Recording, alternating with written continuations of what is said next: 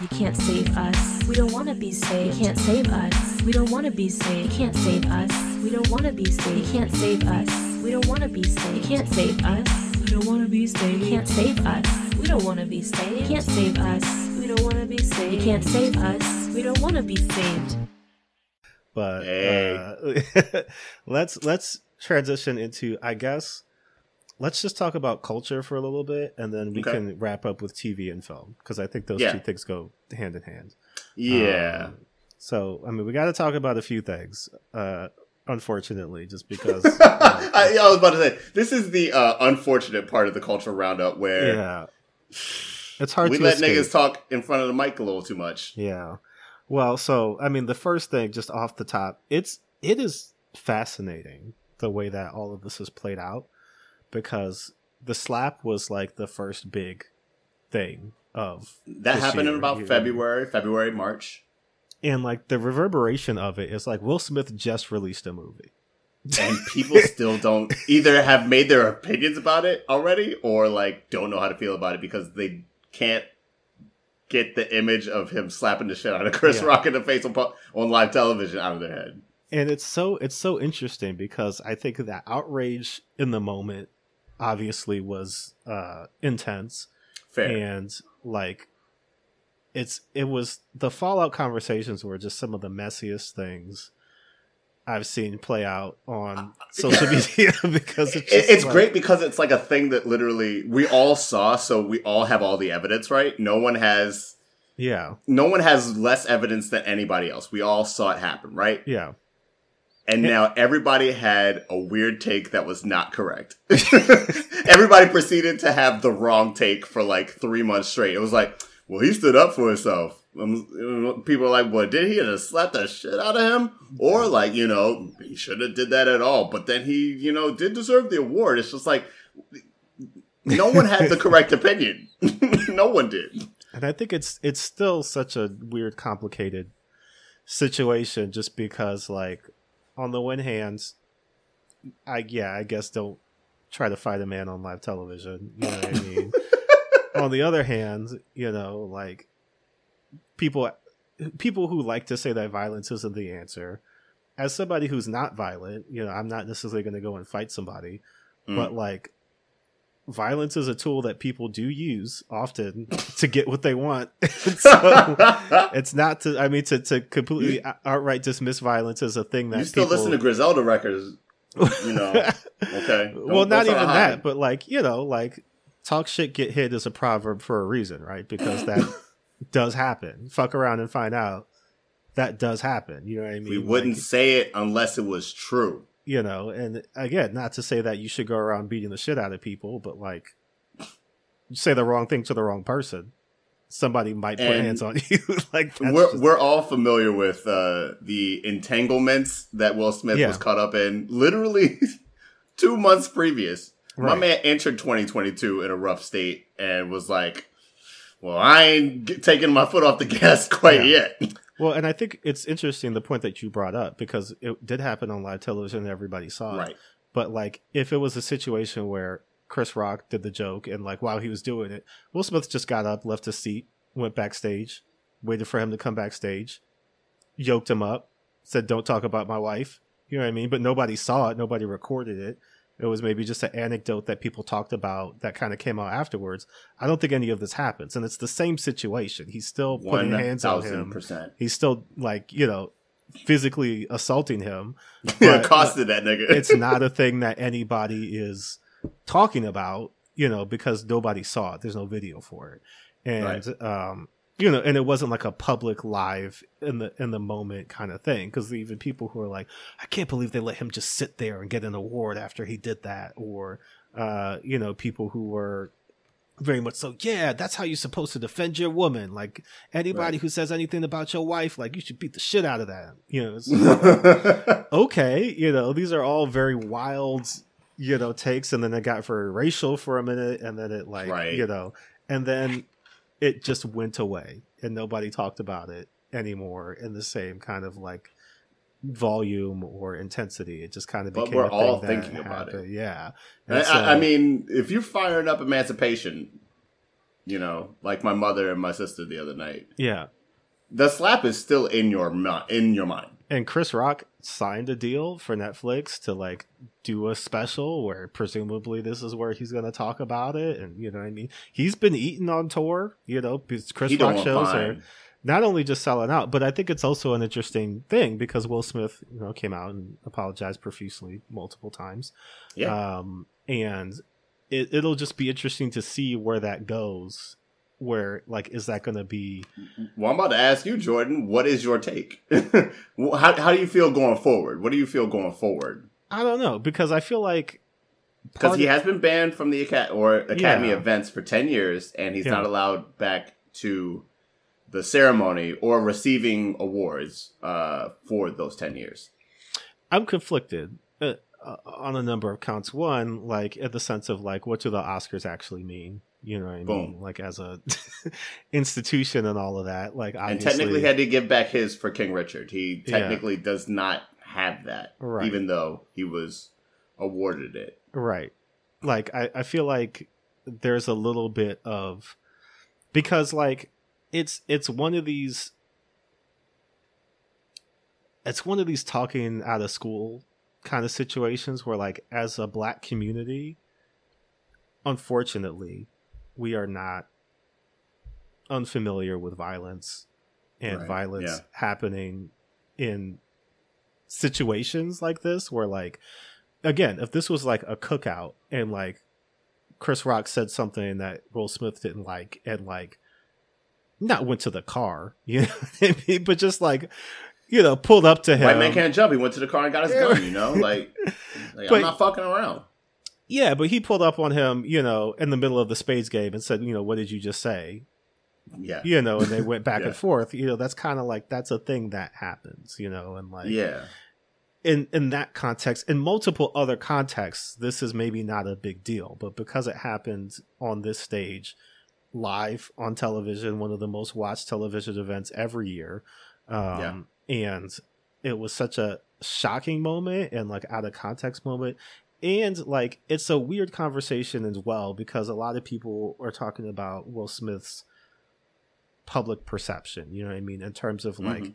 he admittedly like very um very much so went out of his way to cultivate the image that he had like it was not a Oh, mistake yeah. that he was viewed the way that he was viewed because that was his intention the whole time and so people surprised that will smith would ever be angry about anything is like you know kind of like i can't believe he like he's not like that in the movies you know Right. like well he is a real person who like th- his explanation and his apology and like talking about you know a lot of the different things that he's been through in his life and you know kind of how violence has been a part of his background and like you know these things Did you- up Did you accept that apology?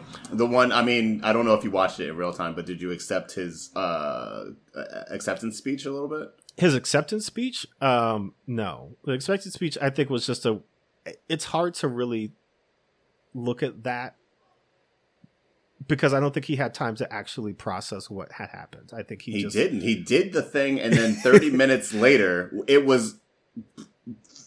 It was not news that he was going to Yeah. win that award 30 minutes later in that night. yeah so i think him reflecting on it later and like what he his his apology maybe like a month or two ago hmm which I've seen. Yeah. I think was more accurate in the sense of you know it's it's tricky because of course like the expectation is like if he came out and said nah I wish I could slap that nigga again right now. I think people would be like what? Will Smith? You know but maybe well, no, don't but- do that. but if he felt that way I mean that's his honest like I I can't tell him how to feel or how to think about situations but I also feel like you know there's there's an unfortunate and i think this will kind of lead us into the other stories to talk about Mm. black men is that there's an there's an unfortunate view that because like imagine if this was like i don't know um like tom hanks and steve carell okay. right and tom hanks slapped Yeah. the shit out of steve carell on tv for talking Yeah. about his wife Like This is a perfect example because I feel like Will Smith is the Tom Hanks of like black people. And so people were up in arms about, oh, I can't, but I don't know if it's the same level because we're not talking about white, the white community, and in the same way that we're talking Right. about the black community and what Right. this means, and like the way because a lot of people were like, not just Will Smith, Chris Rock, that interpersonal dynamic that they have, but also it's like it's two prominent black men at, for being honest, a majority white function Yeah. acting out publicly in a way that is unfortunately viewed as a black eye on black Hollywood, you know, in Yeah. general. Like Yeah. it's not a thing that's between the two of them. It's a thing that now everybody is involved in and everybody has to have an opinion on. Again, it also unfortunately ruined the moment for for Questlove because then he Poor won his, Questlove. you know, he won his Oscar immediately after that. It's Uh, it's crazy because those were the two Oscars that everyone knew they were going to win. Yeah. The two of the night that was like the guarantee was Will Smith winning for King Richard and Questlove literally just capping off one of the best Yeah. press tours of all time. Just like I had a great movie and I wanted everybody to see it, and I just Yeah. had this wholesome experience where everybody should have seen it and should experience it together, and we did. And now we got this capstone moment where two niggas from Philly did two very separate things publicly, So it's, and it's- one of them we're still talking about. I know, and I mean, I think that's Yeah. you know everything about it is unfortunate, and Right. you know what I mean. Like, it's still such a messy, complicated thing because people are messy and complicated, and I and I feel like Mhm. it's you know Jada got dragged into it, and people were saying all kinds of wild things about her and what she should Yep. and shouldn't have done, and you know, like I think that when you have situations like this, um, you know, it is just a reminder that it, no matter how big you are as a celebrity or how big you are as a personality, unfortunately, you know, like it it's it could take one moment to not even just like ruin it all, but like you you are still very much so because I mean the way that people were talking about Will Smith in the immediate aftermath of it was just like, all right, hold on a minute, like we're not talking about Will Smith is not- Willard Smith, the Fresh Prince, you know what I mean? Like impossible. First of all, Hold on there, buddy. Will Hold Smith- on there, buddy. Will Smith didn't give him the Tyson hook. He slapped the man, which is maybe arguably more disrespectful. Right. but it was also like it wasn't even a backhand. It was like a very calculated, like I've learned stage combat several times and I know how Yeah. to make a hit connect with your face. and Chris Rock ate it. Completely. He ate it for breakfast, lunch, and dinner all in front of our face. Three seconds. Um, and like, I don't, I don't, I don't know if I want to shout out Chris Rock, but like, I, I I think so. well, in I think so. in the sense of like, because this is this is what I was thinking in the moment, right? Like, the control that Chris Rock has to have in the immediately aftermath of that to Yeah. not jump on Will Smith because Will Smith slapped him and then turned around. and then turned around and went back to his seat. So it wasn't even like I hit a man and I know we're about to fight. It was like, and that's the end. And that's that mattress man. Shout out my Punch Drunk Love fans out there. Uh, but yeah, he he literally did it. Said the fight is over. Go on with your Because- little show. That's the thing that I always say. You know what I mean? It's one of the reasons that, I mean, besides being 34, I don't, I mean, I don't fight people because I'm an adult, but like, You going to jail, nigga. Like you go to jail when you fight people in the street. but, but you also don't know people. You know what I mean? Like, because if Chris Rock was a different person, that could have been a, imagine that could have been really fucking weird. Imagine if Chris Rock swung on him when he turned around and knocked Will Smith out.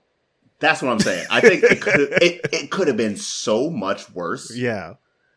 And like I think we you know and I I hate to be like you should be thankful and eat your greens kind of person, but Yeah. like we should be thankful that it didn't escalate the way it could, it could have. have, yeah. Because I think that's Chris Rock, a nigga from Brooklyn. That's Willard Smith, a nigga from Philly, from the old school, Yeah. who are very willing to, you know, hold it down for them and their own. You know what I'm saying? Like they both will less so, right? But Yeah. like they both exercised a wild amount of restraint. Chris more so. Because the Oscars are over, right? If if Chris Rock fights back, that's the end of the show. Like the end of the everybody's show. going home. We we cut we cut and then we maybe announce some of the awards on Twitter or whatever, and then we fucking move on with our lives. The show's over. And it's also unfortunate because the man who directed the Oscars was a black man. And it was the first time that had ever happened, and he No, got- second time, second time. Oh, okay, Uh, the first time was the pandemic. right, yeah. Um, but then he caught all the flack for it afterwards, and he yes, was like, "I didn't tell him to hit that man. that's not that was not in my notes for the show." and that's that- real uh, shit. That's real shit. Like honestly, because I feel like a white person, if directing the Oscars, is going to be like, "Oh man, we've got a lot of questions to answer in the next five minutes," or it's like, I feel like this dude was just like. Hey man, what happened happened. I did my best by You're pulling the feed for like literally three seconds, and then what are we gonna do? What are we gonna do? Like, I what are you gonna do? You know what I mean? like this is this is I'm I'm I at that point I know I'm literally never getting to do this again.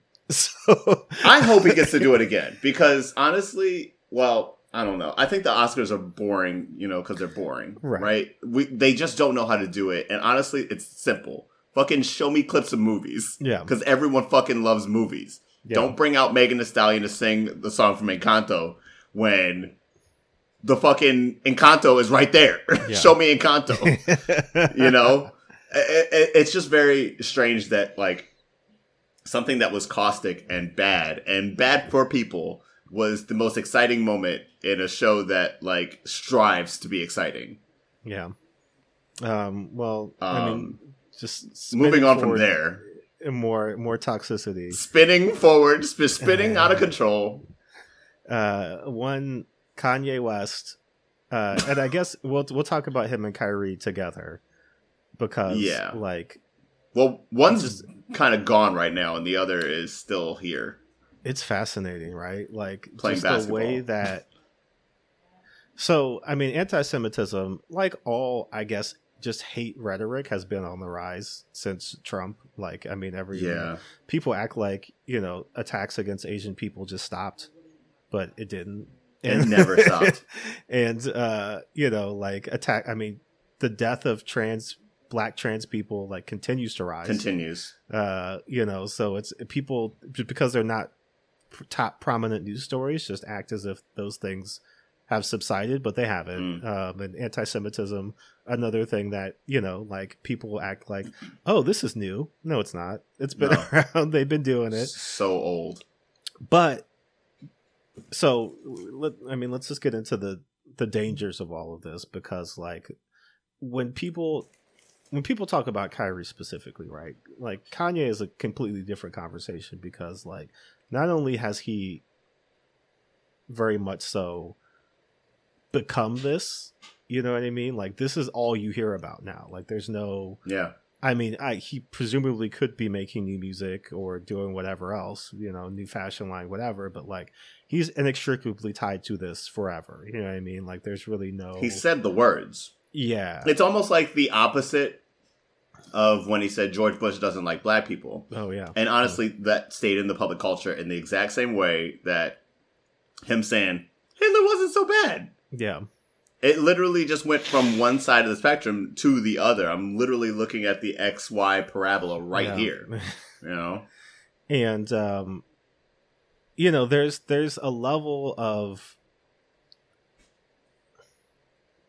i guess we can throw dave chappelle in here too you know what i mean Oh, there's yeah. a there's a level of how do i mean to say sadness it's tricky right because i i i've come to look at these situations as it there i do feel sad some part of me because you know they they both were very big parts of you know me growing up and like Dave Chappelle's comedy, Chappelle show, you know, Me like too. huge, huge, influential uh you know part of my my childhood and you know Kanye's music, you know, similar to that, but like I don't need either of them, right? You know mm. what I mm. mean? Like I Dave Chappelle, one of the funniest comedians of all time. I haven't listened to anything that he's had to say since I don't know whatever whatever he was doing before he went full, you know, anti-trans advocate. You know what I mean? Because the thing about Chappelle specifically that is sad to see is that he he is everything that he rallied against in his early days now, right? Like he is mm-hmm. and the sad thing about all of this, right? You know, like the crucial part of it I think is that when you hear all of them talk, right? You know what I mean? Whether it's Kyrie, whether it's Kanye, whether it's uh, Dave Chappelle, there's some fucked up level of concern for black people and the black community. You know, the way they talk about their views or what they're doing is it's always just like, well, like look how they're coming down on me because I said X, Y, and Z about this particular group of people. It's because I'm a black man. They always do this to black people, and like nobody would be saying anything if I was a white man and I had this to say about you know whatever. Never realizing that you are talking about black people because there are black trans people and there are black Jewish people and there are black people. Black people exist everywhere in in every possible configuration. And so when you're talking about one of these groups, you're never not talking about black people. You can never, it's, it's, it's impossible.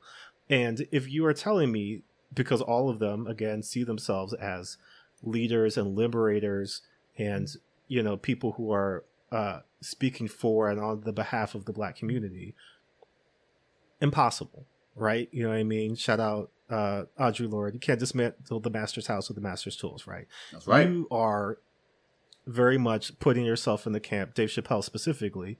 Kanye kind of, you know what I mean, as like you you are loyal to rich people. You are a rich person now. Mm, and yeah. you're viewing the life through the lens of of somebody with money and wealth. And that's really what you're concerned about, more so than anything else. And so when you talk and you do things like bring Elon Musk onto stage, expecting people to, you know, applaud for him, or you. I don't know uh, why he thought that that was going to be the expected outcome. Literally, the, mm, you I, know, we could go into the many reasons why that that was a dumpster fire. Yeah, or dead on arrival. You know, you you you rail against you know Gap and all these other companies because they're not doing the things that you want them to do. You know what I mean? And you feel entitled to whatever. It's like, but you're really just talking about money and you really yeah. only care about money, and you only really care about your individual network, your right? money. Because yeah. if Dave Chappelle cared about black people, he wouldn't be talking about trans people the way that he is, because he'd know that black trans people are probably the most vulnerable community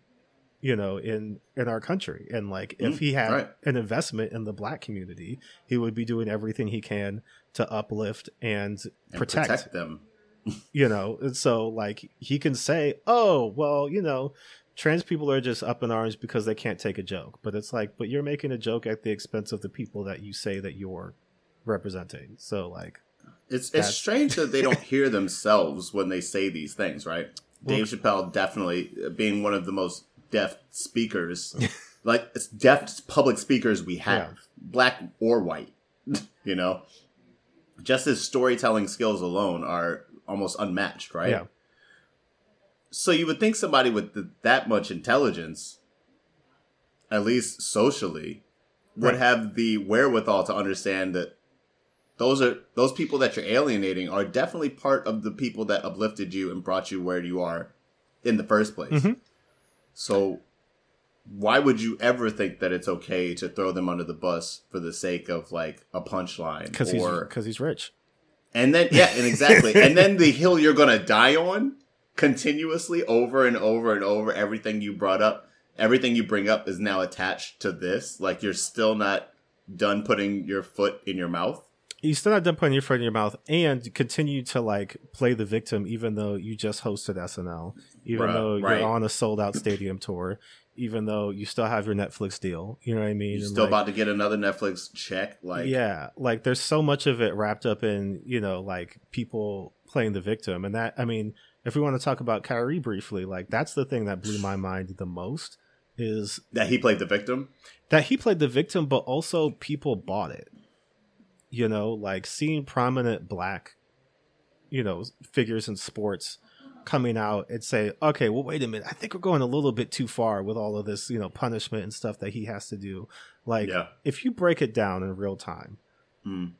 He posted the link to the to the film. You can't even call it a documentary because it's a you know just a wild piece of hate speech and misinformation. But he he puts go. the documentary link out there for people to see. People immediately are like, "Hey, bro, this is kind of like not on the level. This seems kind of fucked up." No response. Doesn't say anything about it. The next night, plays a game of basketball and then is asked a question about it. Gets very defensive uh, you know, goes on the offensive, you know, uh, accusing people of like trying to bait him into some kind of witch hunt, still doesn't delete the post. Doesn't delete the post the next day. They don't make him available to the media because they don't know what he's going to say. You know what I mean? That's not a good sign right? because they're already concerned that he's going to go and make this situation worse. Worse. I think he has another day of non media availability, and then they come to the consensus that he's going to make a donation because he finally deletes the, the, the post maybe like four or five days after he does it. Mhm. You know what I mean? And so he he goes and he there's going to be a joint donation from him and the Brooklyn Nets. Um, and then he's supposed to have you know media availability the next day, in which he triples down and makes it even worse to the point where the people they were going to donate to say, "We don't want your I don't money." even want that money. Get it out of my face. It's it's crazy. and then they are forced to suspend him and then he apologizes so it's not until after the fact that he's already been suspended indefinitely that he finally decides i'm going to apologize which is the hallmark of a non-sincere apology because if you actually were sorry the second somebody said hey that's kind of fucked up you would say oh You're man right. you're right yeah i'm I sorry actually messed up. But until it impacted your wallet, and you then nothing to say about it. on top so then he gets suspended and then people are like oh man you know what i mean? They're trying to humble a brother. I can't believe they're doing this to my man Kyrie yada yada. It's like bruh at that point he's fucking with the nba's money not the nets the national basketball association's. What did you think was going to happen like what did you think their response to all of this shit was going to be? Was it going to be oh no he's going to say he's sorry and then we'll just move on.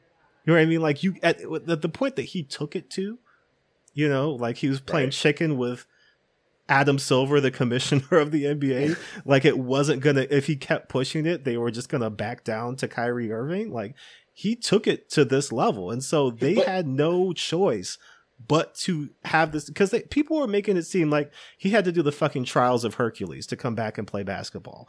Which one? who said this nigga has to play basketball? No one. What, what what's people. what's so important about him playing basketball? Uh, what, what's crazy about this is that with the amount of ego on the Brooklyn Nets starting five, they should be winning more games. They should probably have a championship by now. They should definitely have a chip Yeah. by now, just off of ego alone. And I'm talking about just like just KD and Kyrie. Yeah, yeah. Well, it's crazy because like what he had to do to come back was what basically. I mean, like nobody was nobody would keep their job if they did what he did. Zero people would be fine after know what I saying mean? what Kyrie Irving said It's publicly. and so like what he had to do was sensitivity training. Which was like people were like, I can't believe they're making him go to sensitivity training. It's like, yeah, bruh, that's what HR Yeah. makes you do when you, when you fuck, fuck, up. up. at the job. You have to It's go. funny, like I feel like the sensitivity the sensitivity training should just be like Will, Kanye, and Kyrie just sitting in a circle, just like, damn nigga, damn nigga, damn nigga. and they were like, "Oh, he's got to talk to members of the Jewish community." It's like, yeah, dog, because Yeah. that's who he was offending. He's a public facing. Adam Silver is Jewish. Like what? You know, I mean, again, You they, idiot! Your boss is Jewish. They're making it sound like he had to go around Brooklyn and like wash people's feet, you know, and like beg I for have to see forgiveness, dog. I Like, would have loved to see him wash feet on Flatbush Avenue for he had, his money. he had to go have a few conversations with people about why what he said was so offensive to them which he probably was like, I'm gonna just listen to this and get the fuck out of here and like continue to play basketball. Yeah, and then you think he took any of this to heart? But then nobody The said same man who thinks the Earth is still flat.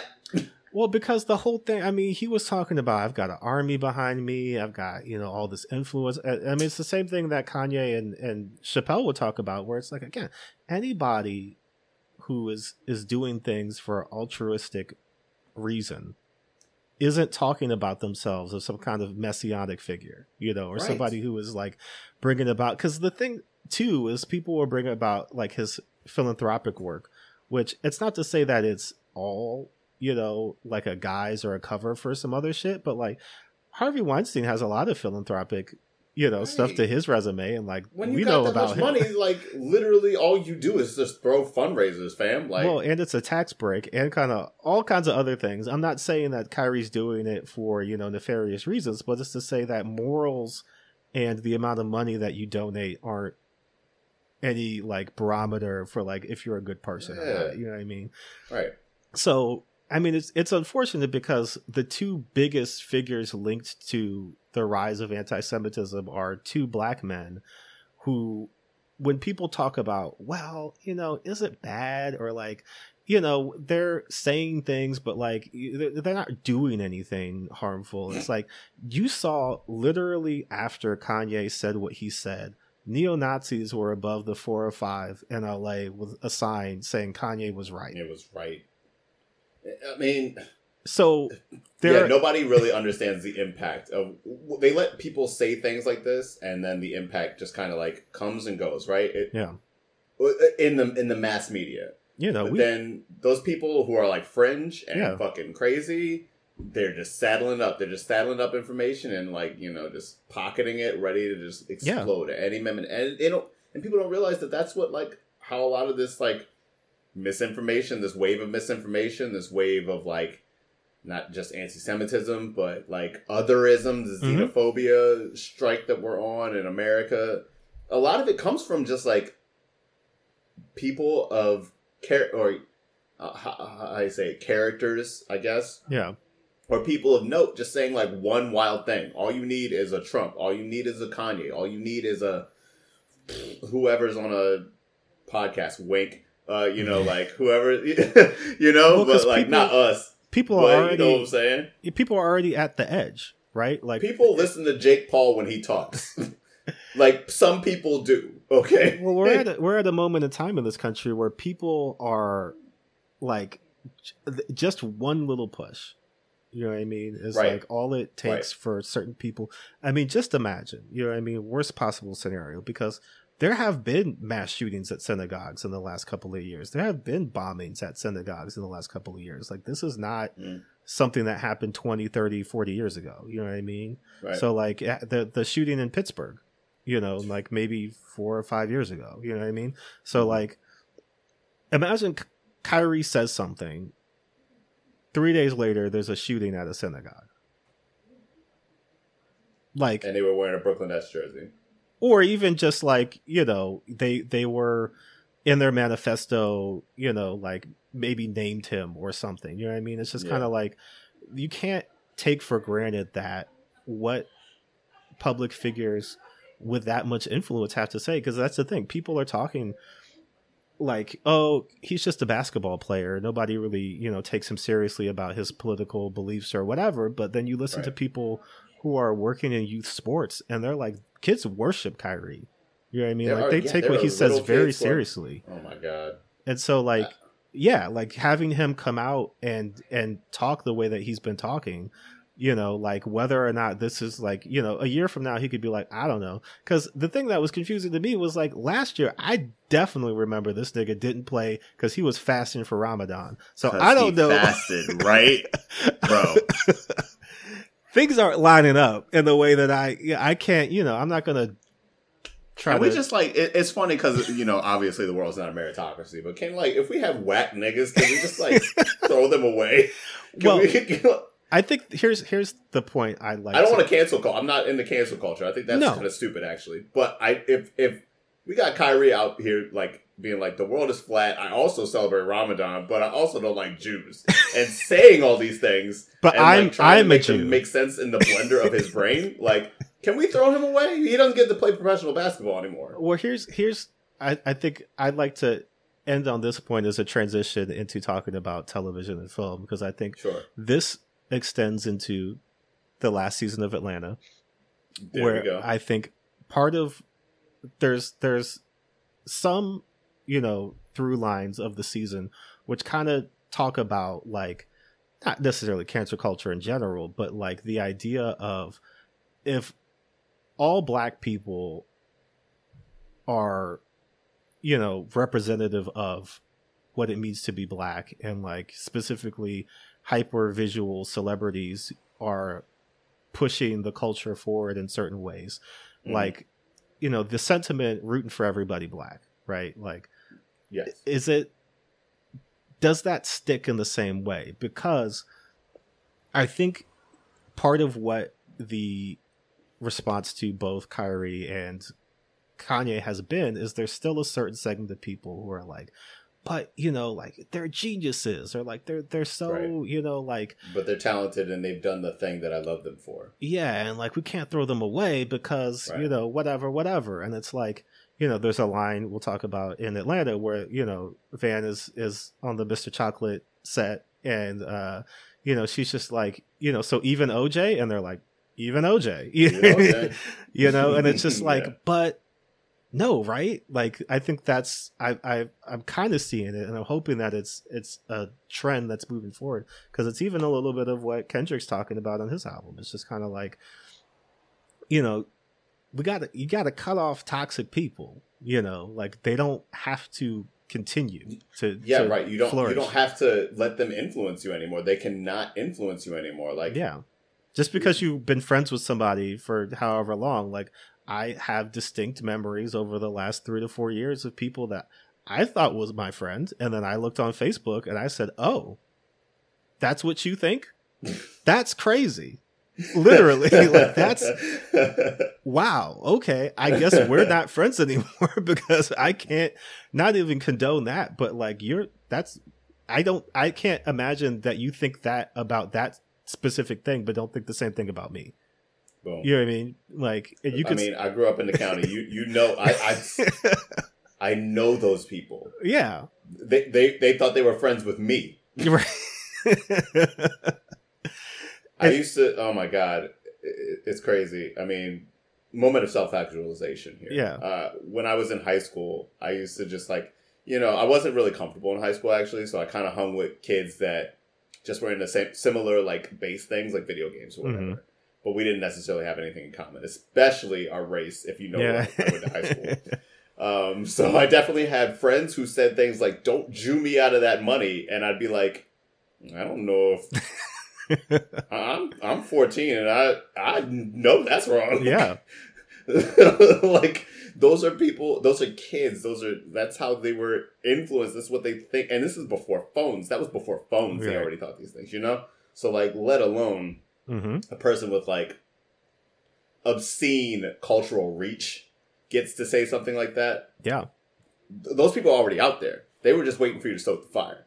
and the idea that oh well we got to protect our own like we can't let you know what i mean people come in and Man, See- fuck Chris Brown, yo. Like, what? Like, he can catch a stray on this podcast. Like, there are there are like I say that to say there are black people in our community, in in our like uh, hyper um, social community, who don't deserve don't deserve to be there. well and who are doing some bullshit or who are doing some whack shit and there are certain while things creating culture. right. There are certain things where it's like okay is that the end?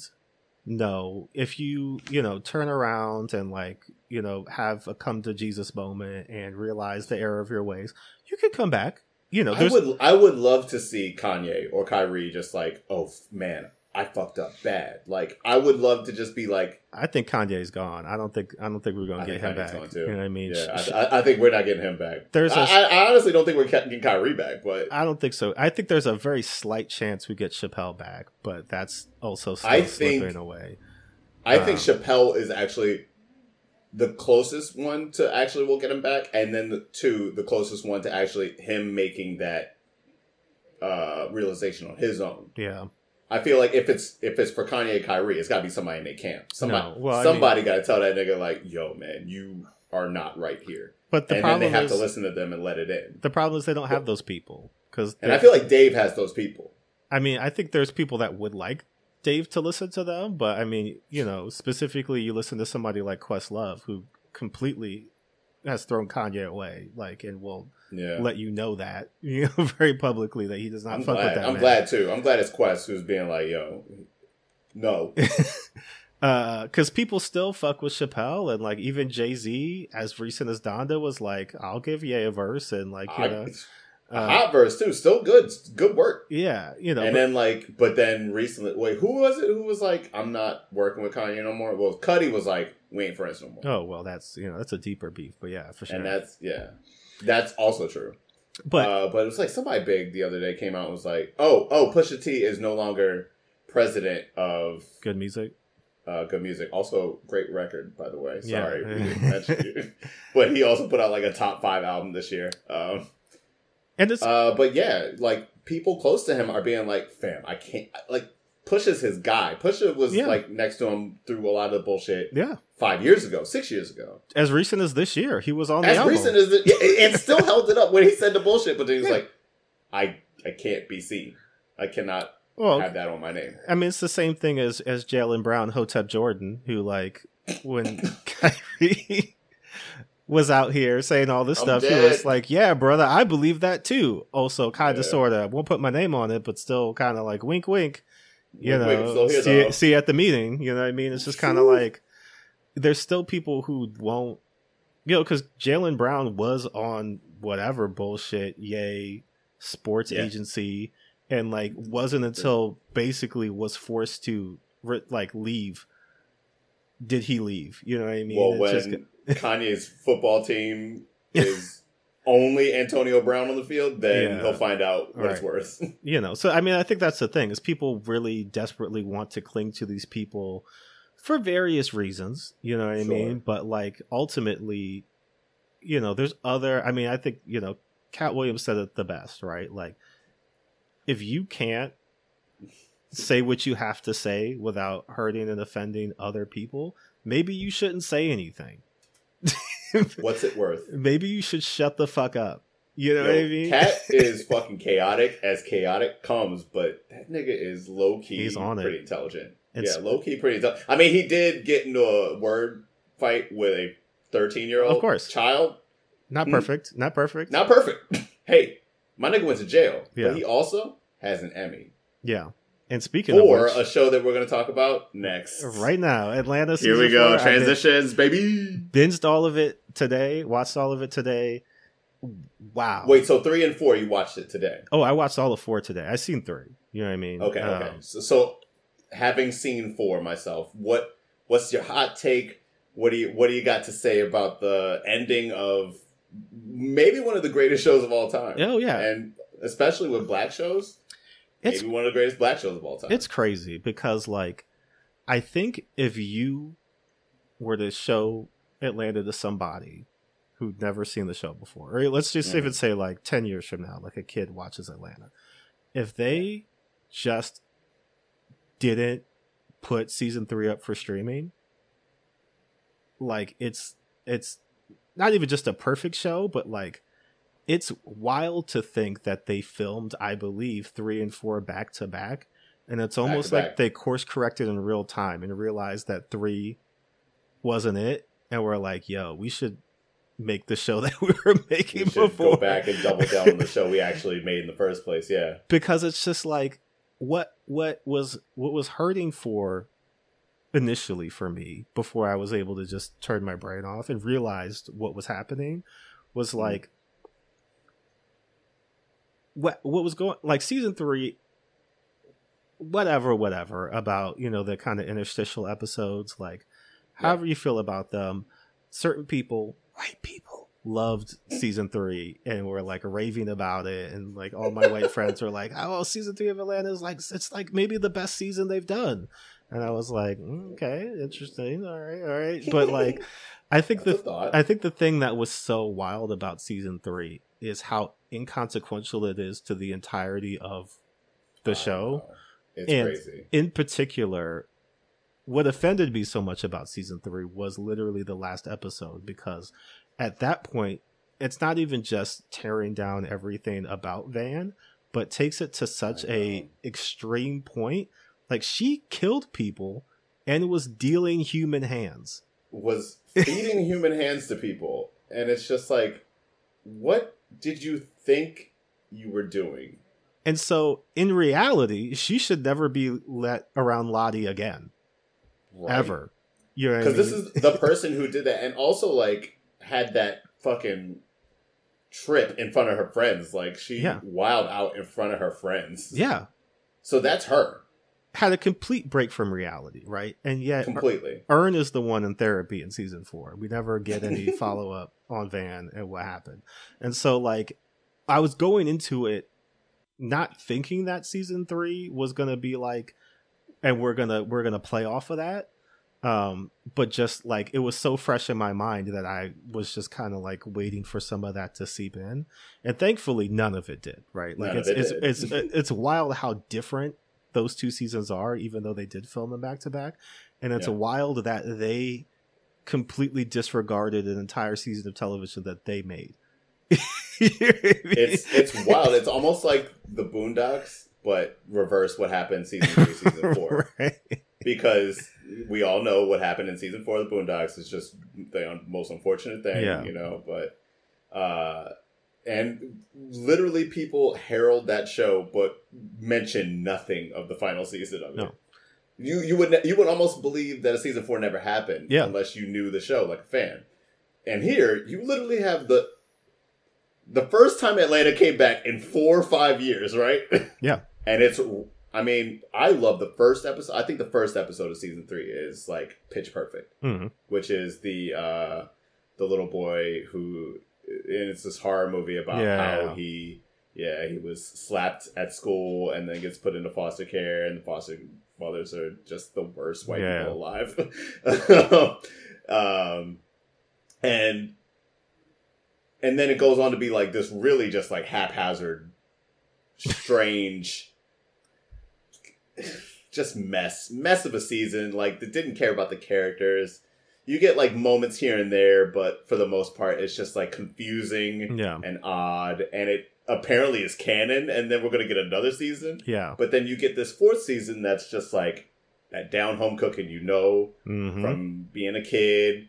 You're just like, oh, we're right back at it. Like the first, I think season four is actually almost flawless for real because of how hard it went, and then like, and, and it still manages to experiment in season 4 where Mhm. we get like one of the best episodes with the goof who sat by the door. And it's just insane that they're still able to, yeah, do that and then finish out, you know, Yeah. pretty well. In my mind, having just watched season four, I would say I'd rank it two, one, four. Um, and not two one four. Yeah. and then we don't even put three on No, the ranking no, no, list. Okay, um and like it's not that four isn't because we'll we'll talk about it in just a second like i loved Sure. i loved it um Yeah. but like i think season two is just like episode after episode after episode of like it doesn't miss and it's just And like just just just, so we know, season two is season what episodes? oh it's got it's got the bibby episode it's got uh Okay, teddy yes, perkins it's got Teddy Perkins. Um, well, it's got the it's got the the last episode, which is again another situation. I don't necessarily blame them, you know, for the finale of of season two, where like they set up him setting up, oh, getting on the plane. Yeah, yeah, the manager and whatnot, and then we never see Clark County again, uh, because like you know, like shit, pandemic, whatever. Like I'm not mad about that. Um, Right. but it's it's got the episode where they go to the college campus and like him and uh Oh yeah. Oh man. Paper Boi had the conversation. It's got the Fubu episode, which was amazing. Oh, I forget the cousin was there too. Yeah. Uh, Paper Boi's cousin was sleeping on the Tracy, couch. yeah, it's Tracy. got the it's got the waves no one. where- yeah, you know, what I mean, like everything about that season was just like perfection. right? firing on all c- cylinders. Yeah, And season four, it wasn't like they missed at all because I don't think they did, but it was also like the taste of season three.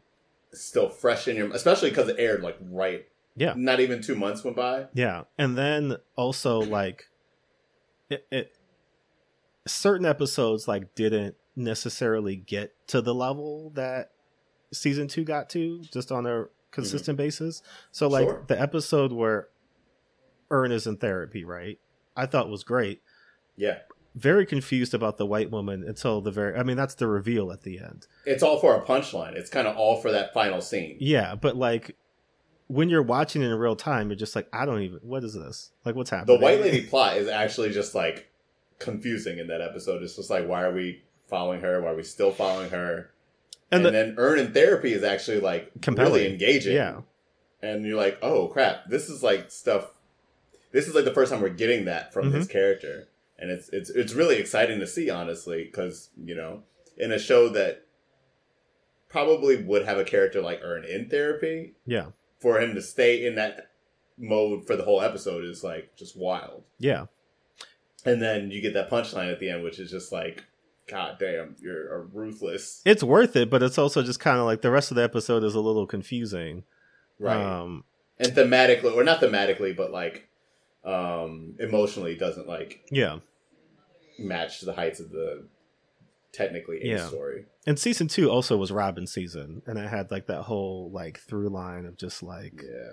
Oh, sorry. Season two has the best opener. yeah, with the kids at the The, two kids yeah. trying to rob the Mrs. Winner's, and Mhm. it's just like I remember watching that in real time and being like, "Oh man, this show doesn't care anymore. No, This show does what it wants, and I'm along for the ride. It's That's got- very cool." it's got put me on, dude. You know what I mean? Who's Oh.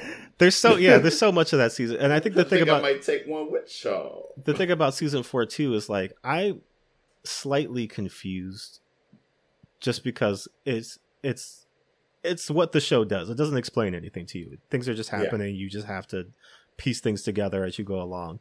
But like, because they're they're all rich now, in season four. Yeah, presumably. Every like everybody is all of them got money. you know not like rich rich, but like varying levels of rich. You know what I mean? Paper Boi would be like a, I would assume like a little baby, That's what I I'm guess. saying. Like his or like level an of NBA YoungBoy. Like his- he's he's got money. He's his good. his level of fame is very confusing because in season three, it's apparently his headlining European tour and everybody Right. recognizes him. right. Season four, he walks around in some places. It's like he's just you, a nigga. You, you a know guy. I mean? yeah, yeah, yeah, you a dude. You know what I mean? And like, it, he's not just like it's not like he's in L.A. or like I mean he's in a, he's at home. You know what I mean? He's like the man supposedly Mm. around there, and like people are just like when he walks into the on the first episode, right? The MF Doom tribute, like when he walks into that that gas station place, it's like that guy's like, I don't know who you are. You know what I mean? Like a lot of people Right. don't know who. Like even like uh, Blueface's widow doesn't seem to like recognize him when he walks in, and it's just kind of like and he's like one of the biggest rappers. Right. He's Uh, supposedly one of the biggest rappers out, you know, it would be one thing if like white people didn't know who he was, but like, which is fair, and we would understand what that is. yeah, but like But people, in his hometown, he's not even like being chased. and especially a, a town like Atlanta where it's just like everybody knows who everybody. You know, what I mean, that scene Right. is so like not even just vibrant, but like everybody's fighting to be at the top of the food chain. So if you are Oh, at the top of the food chain, like people know who you are. People know you. And Uh, that was the whole thing about Robbin' season was that once he was Yeah. getting up, you know, people were like, he was on the Yeah. radar now. He was on the radar. that scene where his his his drug dealer robs him is like Whew. so great. You know what I mean? It's so hilarious. Um, yo. and then he's like, don't be mad, yo. Don't be mad. That's so good. so I think that's the thing. Um, Like season four has a lot of strong moments and episodes, and like really does a great job of not only just landing the season, but the series, but also like is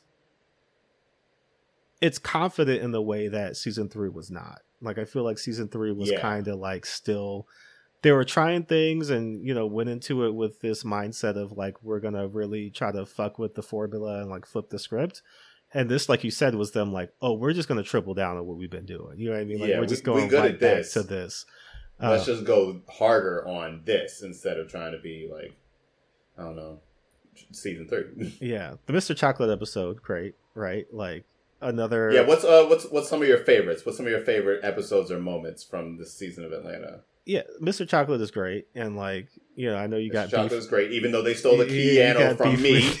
thing, but Donald, I see you, nigga.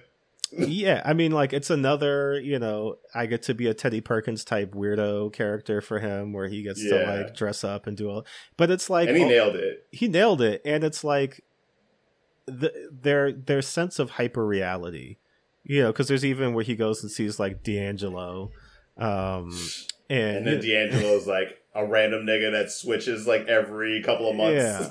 you know, it's just like um We are all D'Angelo. these very yeah just like strange abstract concepts which like we don't get to do right black people don't Right. get to be in these spaces and that's why this show is so special mr chocolate is drinking grits out of a coffee cup you know what i mean So good. And then she throws the grits in his face. He screams, and the scream turns into, I'm immune. i mean to grits I'm immune to hot grits being thrown in my face.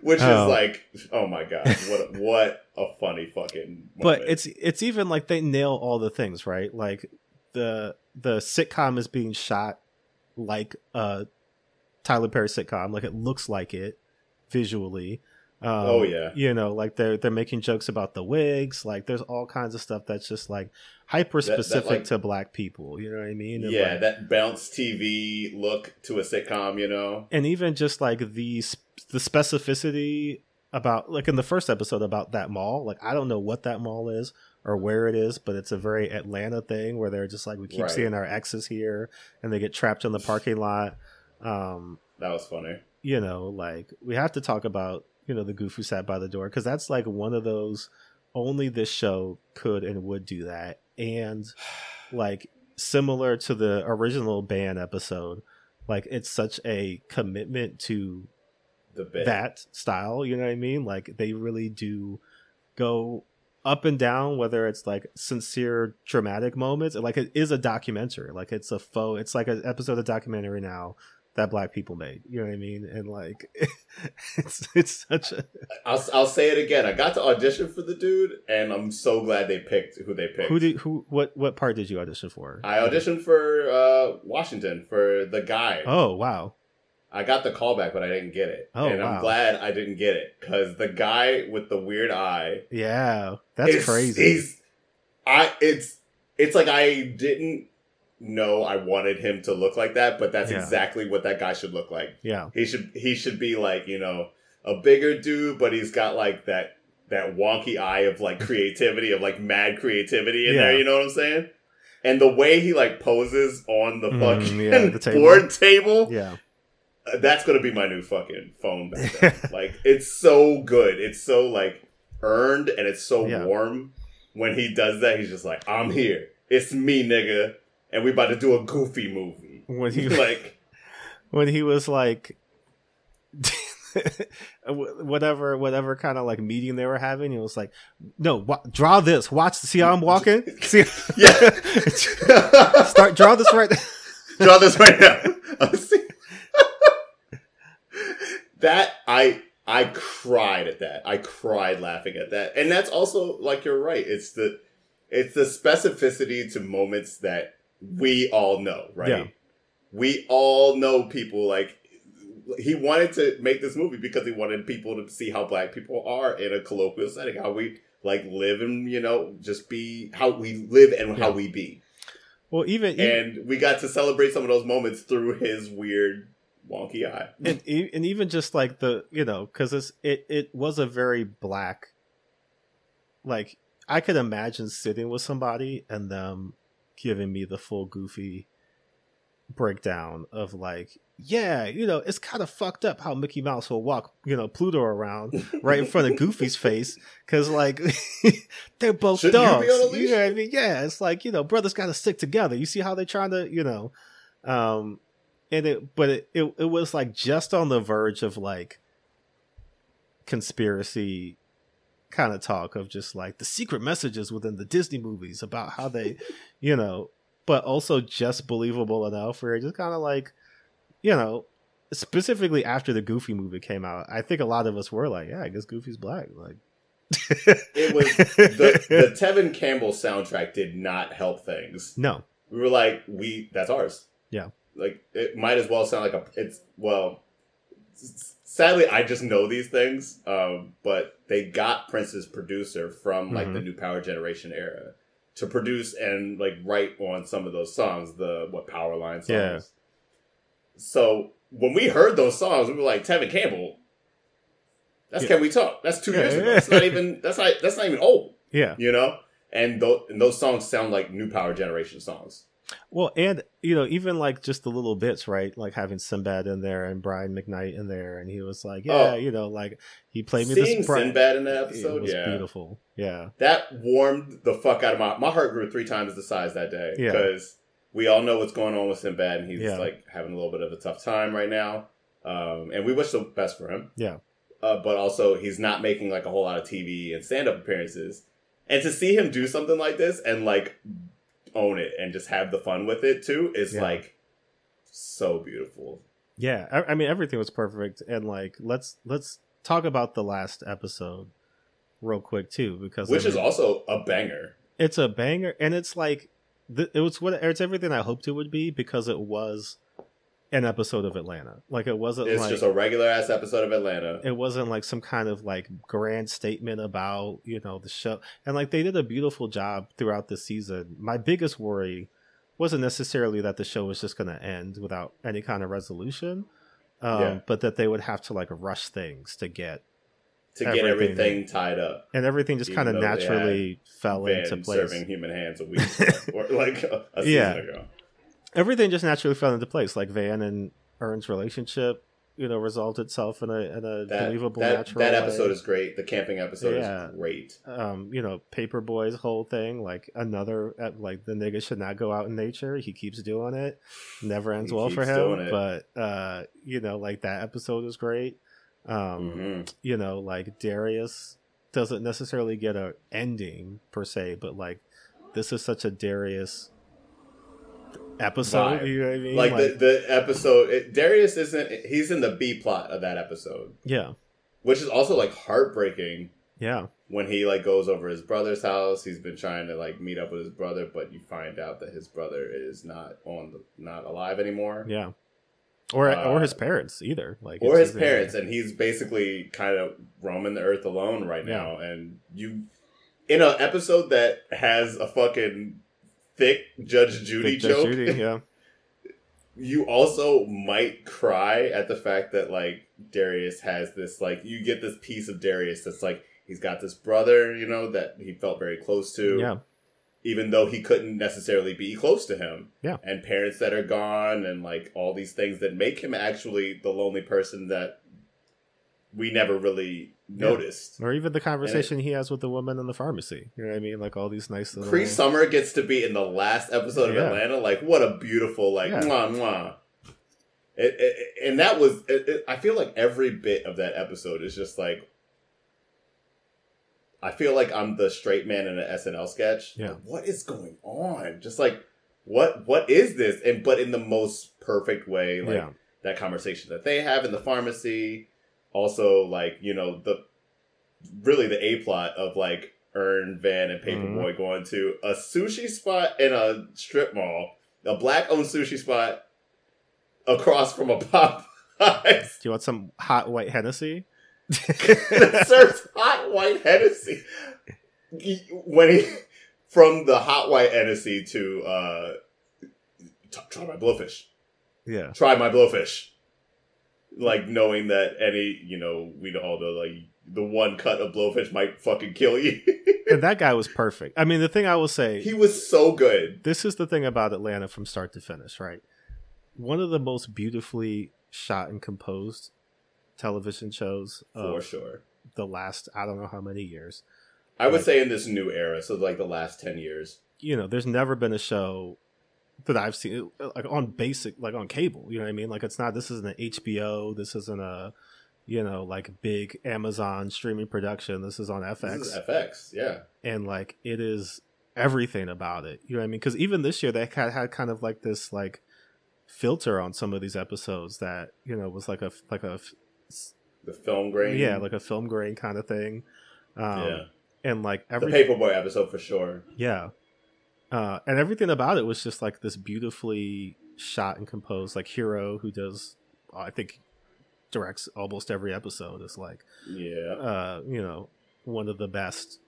He's one of the best. I cannot wait for whatever movie he gets to direct Yeah. because he's he's such a great voice on TV. He directs episodes of Atlanta. He does Barry Yeah, uh, on HBO. He also directed one of my favorite shows of this year and sort of last year because it aired mid uh, 2022 and 2023. I mean 2021 and 2022, which was uh, Station Eleven yeah, on HBO, which was the pandemic show yeah. for those who like didn't need that in their life and fair, understandable. Right. but Hiro also directed episodes of that, and that is also like one of my favorite. Just like I couldn't believe the heart in that show. yeah, I don't know if you saw it, I, I haven't seen it yet. but it's this real. It's it's like the most heartwarming thing you will ever see. hmm Like it really hits you hard in the way that these characters like help each other, save each other in times, and uh, and also like to get back to what I was saying was that Hiro Murai directed uh, majority of those episodes, and they're shot just like Atlanta, which is crazy, Wow. right? A high comedy, Yeah, but it's also shot the exact same way with like you know shadows that you can see, you know that you can feel Mhm. um, deep stark colors in the background, but also like the beautiful shadows on all kinds of faces, from white faces to dark, dark brown faces. Um, so you get that huge emotion with just about every character, and yeah, I, I, I was literally stunned by it every episode. I, I honestly would say it was my series of the year, which is funny because it half was last year and half this year, but it may be like the most important like piece of TV work that I saw this right. year outside of Atlanta. Funny enough, Well, and it was also here, in Mariah. Yeah, I mean, I think that's the thing. Like everything about Atlanta is like it has a dreamlike quality, and I think a lot of it really is his direction and like cinematography. Uh, but also, you know, this season was a return to form in terms of just like Atlanta is characters, right? And like all the people they get non-main cast Yes, yes, are like incredible. You know what I mean? Like the woman uh who was the librarian who was like checking in the um the white lady, the white flight attendant lady when she was trying to bring Oh. her dog in. like- yes, You know that woman, you know what I mean? Like the know her. unfortunately, you know, like the teen that was harassing Earn's dad, like Oh my god, you know what I mean? And like even like Earn's parents, Earn's whole family that you see in that episode, great. Tr- Tracy comes back for a brief appearance, like Tracy comes back for a second. you know what I mean? oh Like- yeah, uh, with the light skinned aunt Mhm. episode. yeah, yeah, Oh my god, that whole family bickering was like perfect. it was it was too real. All the that was uh, the one that was like, damn, this is real. all the black, you know, moguls who are trying to get their y- white young avatar. Uh, oh my god, you know, yeah. like all of, like everybody is like everybody in the Mr. Chocolate world, you know, like perfect. That- like I- all of the all of those people are like and like again, like the people in the the goof who sat by the door, like it's it's again shot like a documentary. So they're having to deliver lines like people just giving an interview for but they're jokes. Yeah. And they're jokes in it. And some of them aren't even jokes, they're just like they're funny stuff laced within very real monologues. or like juxtaposed like at the end where they're like talking about you know how sad it was that he passed away and then you just see like big mickey mouse hands like in the water they Um, just they just know how to do it like or i i mean i don't know if they know how to do it i just feel like they were they were it's like they went to the moon you know Yeah, yeah. they were the ones to go to the moon for black people in this Yeah. sense because we didn't get the chance to we haven't had the chance to be like absurd straight up. Yeah. And i feel like this is like all of our all of our absurd dreams come real and we weren't prepared and we got this show and I, i'm i'm thankful. I'm thank thankful. yeah. Thank you atlanta. Um Thank you, Atlanta, for what a run. we're, we're starting to run a little bit long but very quickly i just wanted to shout out uh rap shit. Great show. Can't wait for Yeah. season two. Uh I was into it. Really enjoyed that obviously Abbott Elementary Um, Abbott Elementary still the goat, still the goat out here. you know, two shows that just came back, so they haven't even finished airing yet. But uh, Random Acts of Flyness and um, Southside, both back. Ooh, Southside still coming back strong. And Sherman Showcase was also back. I, I haven't caught up on that, but that Uh, I gotta get a ca- I gotta get a cable subscription some or so IFC. password. Yeah. yeah. Um, but were there any other TV shows that you're like definitely? Um, there's some black people on it, but it's not a black show particularly. But um, the Bear Yeah. on FX was just kind of a wow moment a little Mhm. bit. I was I was strick, stricken by that. Actually, again, Hiro Murai on that too. Nice. The touch is everywhere. Get those Um, checks. Yeah, get them checks. Uh, shout out all my black people, the Velaryon Squad on Mm. House of the Dragon. Represent. Black people finally got some shine on uh, Game of Thrones until we got our faces chopped off Mhm. and we got almost murdered at sea. Also out there in Lord of the Rings. You know what I mean? Also out there in Lord of the Rings in a big way, Yeah. right? Yeah. Um, uh, the last one I want to bring some attention to uh, was, and I, it's another HBO show, but I uh, two two shows. One that I don't really watch, but I catch so many clips of, and I'm so glad it exists. Yeah. Uh, that's Ziwe on Nice. Showtime. Yep. Yep. yep. Ziwe escaped the whole Desus and Mero debacle just by being the smartest person in the room. Yeah. right? She was like, "Oh, I saw they, they're gonna be a problem soon." But you know who's not a problem? Me. Even though I am a problem. Even though I'm a fucking problem. She's so good at like trapping these people, Yeah. and like these people are willing to go on this show. Because they think they're gonna get her, but I mean that's not. If you haven't learned anything from the Colbert Report, like you're never gonna get. You're not person. smarter than them. You're not smarter than them. Uh, so shout out Ziwe. Um, I'm actually gonna watch. I'm gonna I'm gonna binge it when it's available. Hmm. Um, and a big one this year. Um, this is this is it's big because I'm a huge fan of The Wire. Yep. You live in Baltimore, so you know. Yep. Uh, but the David Simon crew came back this year and made "We Own This City" Yeah. for HBO, which was just like stunning. Like it's it's one season of television, which Mhm. is the crazy thing about The Wire is like it's the sum of its parts, right?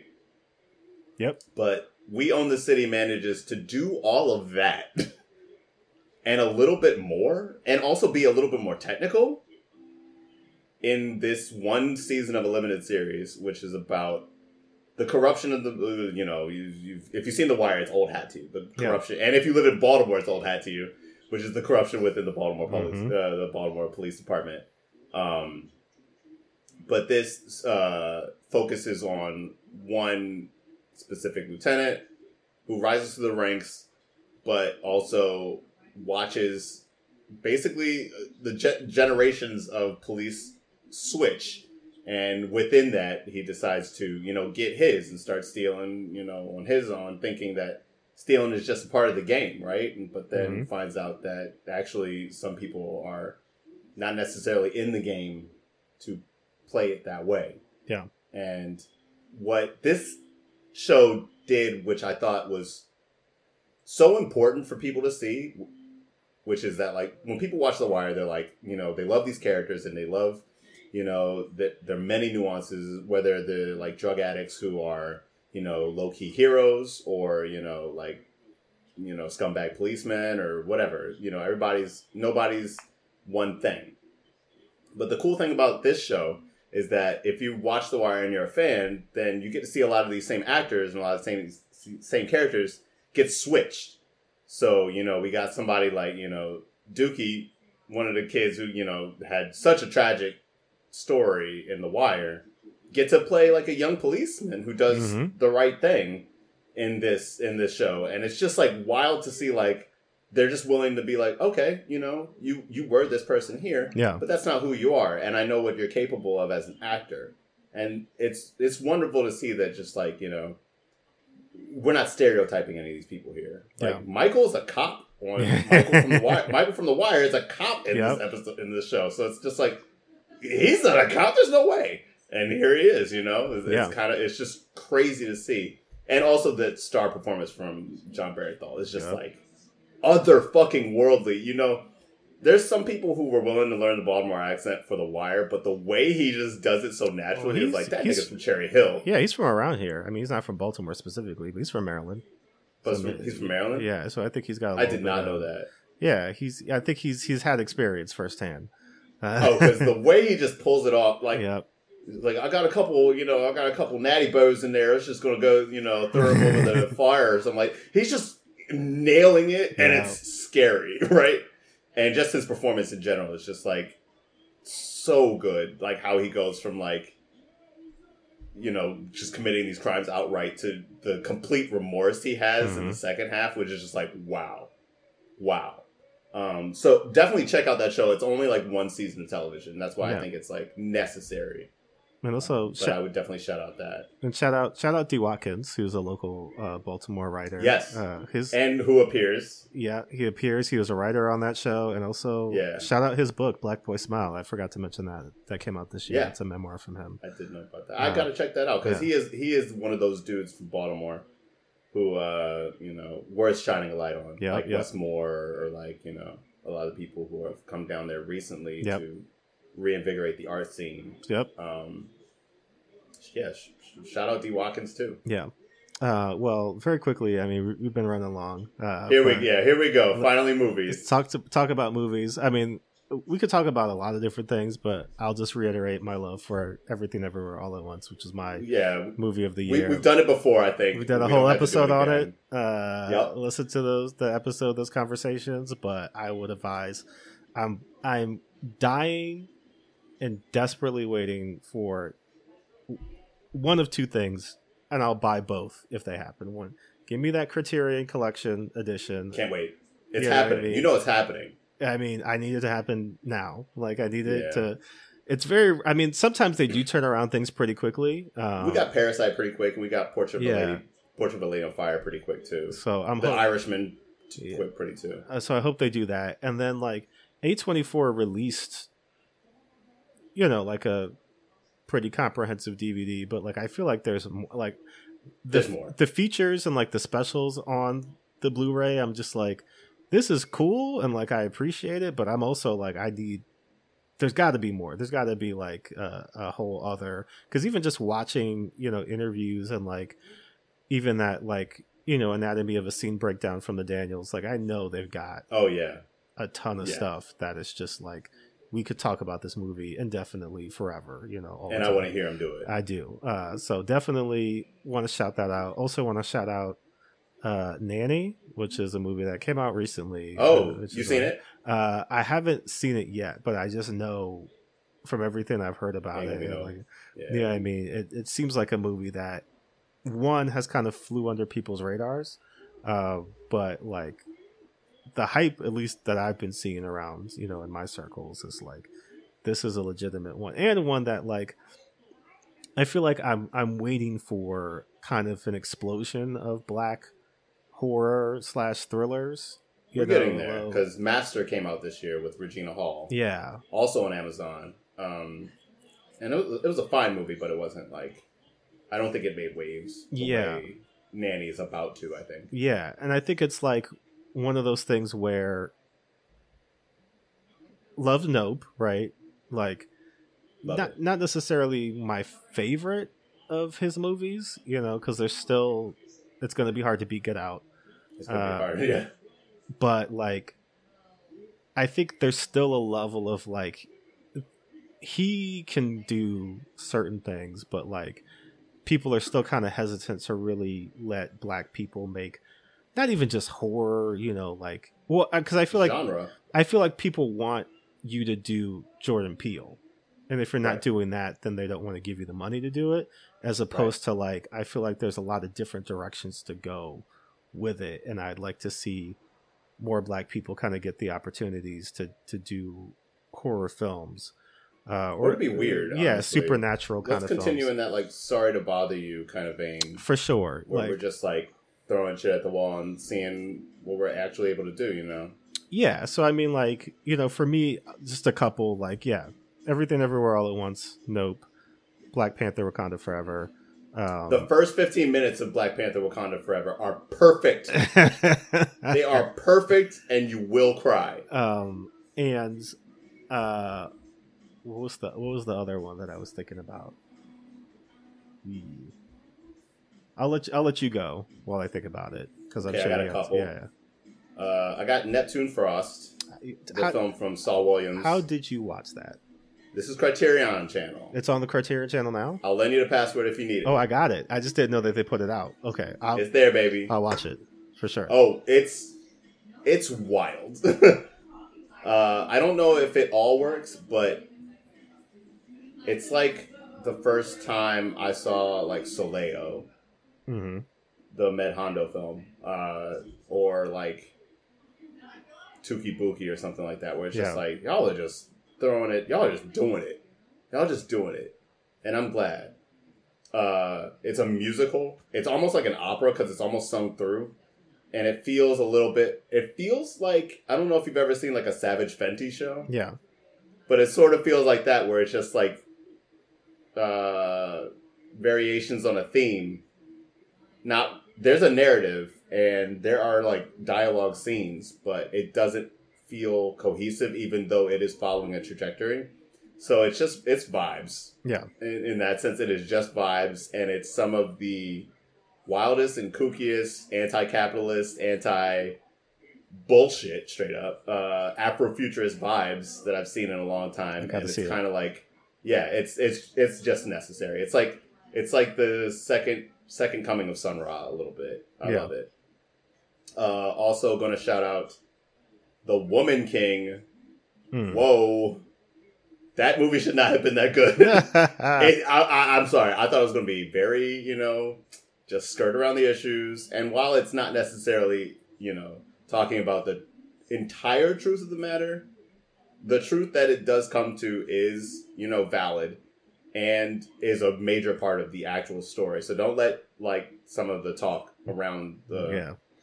Depiction of the Dahomey certain tribe fool you. certain niggas talking talking loud. certain niggas talking a little too loud Yeah. and talking a little too wrong. Uh, see the movie and make the decision for yourself. It is that good, and it should be in awards contention. Fucking what's her face? Um, from uh, she's in Captain Marvel. She uh, she was in the Bond film. Oh, um, Letitia Lynch or what is it? Yeah, Lashana Lynch. Lashana Lynch. Yeah. Oh my god, her character in this movie is like, I could have watched her for three more hours. She was so magnetic and dynamic. She was so great in this movie. Okay. Um, yeah. So shout out the Woman King. Let me see what else if I got anything else. Of course, Nope. Of course, nope. Uh oh, two more. Uh, so, uh, Turning Red. I was gonna say I, that was the movie I was thinking about. Good God, how What a great film. what a great film! And in a year where Pixar Pixar put out a bunch of stuff. Yeah. But the best one was Turning Red by like a fucking mile. And they hit like just being a normal Asian family in Canada is like just it, it made it as simple as being like everybody else. I felt just so at home in this culture and in this world. And it's some of Pixar's best animation. And that Legit. soundtrack. And the soundtrack is fire. And the soundtrack Yeah. is fire. Um, Turning Red's a definite. Um, and also Prey, the Predator Hmm. prequel. So good. I can't wait to watch it again in Lakota. Okay. They have a version that's in Lakota. Dope. So you can watch that as well. Um, Um, but a Predators prequel that was actually like a really awesome movie and like representational. yeah. Give it to me. Give it to me. Give it to me again. Yeah. A movie that I I wanted to see but still haven't seen is uh, Decision to Leave, uh, which also I sounds just like just saw it last night. yeah, it sounds great. Like My everybody's- friend actually described it best as Park Chan Wook's Vertigo. Yeah. And if Vertigo was actually, I mean, honestly, this is like the way the way he puts the camera in places feels like Hitchcock putting the camera in different Yeah. places back in the '60s. Like it feels new and fresh in 2022. It's so it's so enthralling and like I couldn't go to the bathroom Yeah. and I needed to go to the bathroom desperately. I might have ruined my bladder because of this movie. Also, yeah, also shout out Fire Island too. That was the other movie I was trying to remember. Oh, uh, yeah. which was like again one of those. Is it is it the greatest film you'll ever see? No, but I feel like that's one of the charms of specifically getting more representation out there, both LGBTQ and um, you know like diverse. You know, this one specifically being Asian representation, because it's just like we just get to do things yeah, and it just gets to be a movie. You know what I mean? Like it's a it's a it's a gay rom com. It's fun. You know what I mean? Like it's got fun funny characters. Yeah, you know what I mean? It's just one of those things where like if it was you know Katherine Heigl and like I don't know like pick somebody you know like it's Chris it's Pine. yeah it's all over the place but you know Yeah. it's it's gay men and I feel like and it was only on Hulu I believe I don't think it was released in Right. theaters um but you know it's i think there's there's certain things where people were kind of like uh you know maybe that's not for me it's for you it's fun like just watch yeah. watch Fun is for you. yeah um and especially when a movie like bros also came out this year uh which Yeah. i feel like you know probably didn't get the amount of push that again just your typical general rom-com would get you know like Yeah. rom-coms are not high art you know what i mean but like they're enjoyable films like you can certainly Yeah. watch something and just digest the story and like it doesn't have to be you know this this moving tribute to anything it could just be like a funny enjoyable way to spend an hour and 45 minutes you know so um yeah i think you know we could go on and we probably will go on you know in, in the future episodes you know how we get down Yeah. uh but Yeah. this is probably a good place to wrap because we're it's almost been three hours yes, and I know, and I know all of you are tired. yeah um so you know as usual uh we, we appreciate you all for listening and spending your 2022 with us um Thank know, you, thank you, big thank you to anyone who listened to any episode of this Yeah. podcast this year. You know. Like, we we started this because we had the idea. We wanted to get an opportunity to chat with each other on a weekly basis and just talk some bullshit. And we've done that in spades, but also like you know learned a lot of things. Learned a lot of things about this movie industry. learned a lot of things about you know the people that we've had on the podcast Mm-hmm. you know I, I feel like i've met so many awesome and amazing Yeah. people through just this podcast alone uh that makes it worth it 20 times over Yeah. um but yeah i just wanted to shout everybody out for because honestly like we don't we don't go on for like five listens a week. We go on because, well, I mean, fuck it. We might even go on for five listens a week. We just do it because we want to, and I'm glad that y'all want to too. yeah i mean you know something like this i think people obviously you know have have dreams and aspirations of like i'm going to be the next joe rogan or i'm going to you know do Right. you know whatever Exactly. and i think yes we've been forced to watch some terrible movies. But i also think it's always it's always like i so look forward to not just having these conversations with with you cameron uh but also just like the reactions that some people have you know when they're just like that's a real thing. You know what i mean? You watch It never gets old. You It never gets old. um, you know, I think we we we're looking at it as you know an anthropological service uh, to the world to to investigate and watch these movies, and you know We are proud to do it. we've seen some terrible things, but it's it's only going to get worse in 2023 because I found a bunch of new movies that are looking bad. Uh, added to our already long, long list of films that we haven't even gotten to yet. So. Uh, Can't wait. there's going to be a lot of fun things coming your way in 2023. Um, but thank you so much for listening to us. Um, Cameron, tell everybody where they can find you on the internet. Uh, I'm on Twitter and IG at the Blipster 1138. hmm I'm thinking about being on TikTok. Yeah. Uh, so I might do my top 10 lists on TikTok, and you can find me there at I think the Blipster. I don't know. I don't have any videos. Figure it yet, out. So Yeah. Yeah. just go to, go to go to the Twitter, and it'll lead you there. Listen to this, then go to the Twitter, and it'll lead you to TikTok. Um, and I'm Jordan Clark. You can find me on Twitter and Instagram at JRSosa18, JRSosa18. Um, like I said, people have been asking about the Patreon. I think that's coming. I think It's coming. It's know, coming. They're, they're I was working on some of the art the other day, actually. Nice. um, I think you know, obviously, with Twitter's maybe still. I mean, Elon said he's going to step down. I don't believe that motherfucker. I think he's you know Yeah. sticking around in some way, shape, or form. But Oh, yeah. uh, you know, if if that's still not looking good, you know, Instagram is definitely an option. TikTok might also be an option, just you know, for us to try out some things and do some fun stuff. So, um, be on I'm the- willing to be our TikTok uh, aficionado. yeah, uh, be I'll on, sacrifice. yeah. We'll we'll we'll not maybe have to get some of the the youths to uh you know explain some things to us, but um yeah, be on the lookout for that. And like you know, we, we've been promising live shows. I think that's that's coming soon. We've been talking about merch. I think that's also coming soon. Um, so all of these things are are coming your way in 2023, but end of 2022, we just want to wish you you know happy holidays. Hope everybody's safe. Hope everybody's Happy Kwanzaa, y'all. yeah. Hope everybody's you know able to spend some time with family and loved ones, and uh, you know just kind of wind down and, and take the end of the year in, um, and go into 2023 with you know renewed spirits and and you know ready to do what we got to do you know in the new year. So That's right. um, yeah, you know thanks to everybody for listening to us. See you in 2023. Peace.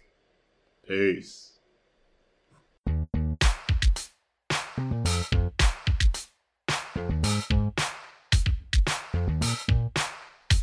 You can't save us. We don't wanna be saved. You can't save us. We don't wanna be saved. You can't save us. We don't wanna be saved. You can't save us. We don't wanna be saved. You can't save us. We don't wanna be saved. You can't save us. We don't wanna be saved. You can't save us. We don't wanna be saved. You can't save us. We don't wanna be saved.